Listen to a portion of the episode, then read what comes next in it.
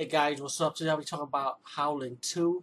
And let me just say, man, you telling me if I want to be a vampire or werewolf, I'd rather be werewolf because Howling 2 is the reason why, to me, werewolf movies were cool, you know? There are werewolf movies that will make you want to be a werewolf that are cool, but back then, when I was a kid growing up, fucking werewolves was the shit for me, man. Fucking Sybil Danning, yo, you can't fuck with her as a werewolf. Gangster, gangster, gangster, gangster. Plus, you got Christopher Lee in this movie also. Plus, this is actually a follow-up sequel to Howling 1. And, you know, I don't care what anybody says. Fuck the haters. I mean, there are people that love this movie too, but there are also haters like saying that, you know what, this movie wasn't like, they took it so seriously like Howling 1 did. I'm like, yo, shut the fuck up. Howling 2 was the shit. I don't care. I don't care. Howling 2 is the shit, man. Um, Shout Factory, yes, I like I said, um, in my last review, Prison, um, Howling 2 have not got a Blu-ray treatment release and have not got a Shout Factory release, but Howling 1 did. So hopefully Shout Factory will be released. Um, not Shout Factory, but Shout Factory might pick up the rights of Howling 2 and, you know, hopefully give it a Blu-ray release with a lot of good special features and a new interview with Sybil Danning. I'm all for it, man.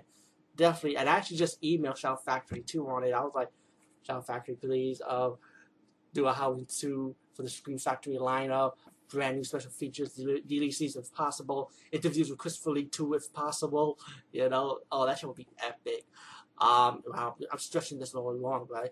Um, Howling 2, um, the picture, like I said, after one, you got the brother of the of the female heroine from the first movie, who's the female reporter, um, Karen, who died. When you see the end of Howling 1, she died um, they're having a funeral ceremony for her.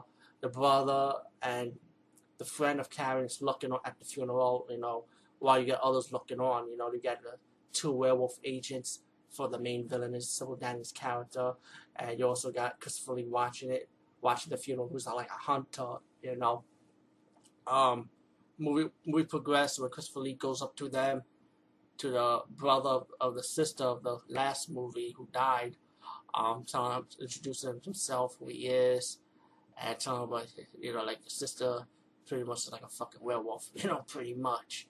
So while um, you got that scene going, you also had another scene with the werewolf agents who work for the villainous um, werewolf named Subrata, Subrata, can't say the name right, but it's, played, she's, somebody that, that plays the character. The werewolf agents going around killing um, people in the club, you know, and um, use them as meat. And once Christopher Lee's character starts telling the hero of the movie and the hero of the movie about werewolves that do exist, we gotta kill your sister because they took out the silver bullets, she's gonna come back alive. You get the scene to the graveyard when um, Christopher Lee and two two other he- hero of the movie battling off the werewolves. And Christopher Lee mentioned that, you know what, we gotta go to the dark country, which is Transylvania, to find the female lead, the leader, uh, the werewolf queen, I would say, played by Sybil Danning.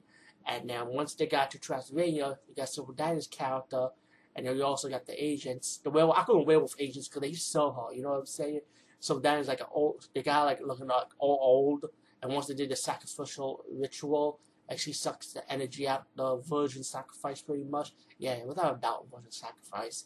Um, she her, her whole body has become a young body now, and she controls her werewolves. She said we gotta go after. As Sybil's dad got to we gotta go after um, Christopher Lee's character, who's the hunter that's going after her. But um, you also have the twist that the hunter is actually in the movie is the brother of the queen of the werewolves in this movie and the sisters of course, and the sister, you know, some Sybil Danning's character, while her brother's the hunter too. You, you know what I'm saying? They're brother and sister actually. So they're pretty much Christopher's planning an attack to stop her and her clans of werewolf and kill them. Later in the movie, um, the hero and the heroine got separated and the heroine pretty much got kidnapped from Sybil Danning's werewolf clan and she's to use her as bait to have her brother come to her and then with Christopher Lee and a couple of hunters, they're gonna go to her base and find her and her arm, her army off to save the girl and defeat the werewolf clan once and for all, you know. And um, it's, it's a fun movie, you know. There's good werewolf kill scenes, you know, shooting, stabbing, good fights. It's enjoyable fun action horror fight scenes, pretty much. You know, very fun stuff. Fun movie too. You know, it's a horror movie, but it's a fun movie at the same time. Definitely took advantage of the '80s generation. You know, I'm saying with the music and the style stylish shades. There's one scene when Christopher Lee has to go undercover in the '80s punk, punk pop rock club, like when cool, when wearing the cool shades. I'm like, how can you not know it's an old dude in, in a club like this, especially Christopher Lee? Damn it, you know. But I just thought it was a one funny scene at the beginning, kind of like at the beginning part of the movie. Um, uh, Christopher, sorry, Sybil Danny's character, she got, she's a werewolf queen, but she also got black magic powers too. Like she was making like sounds, which makes your ears like crunch and your elbows pop out. She can even control a mid, make a midget into a puppet, you know.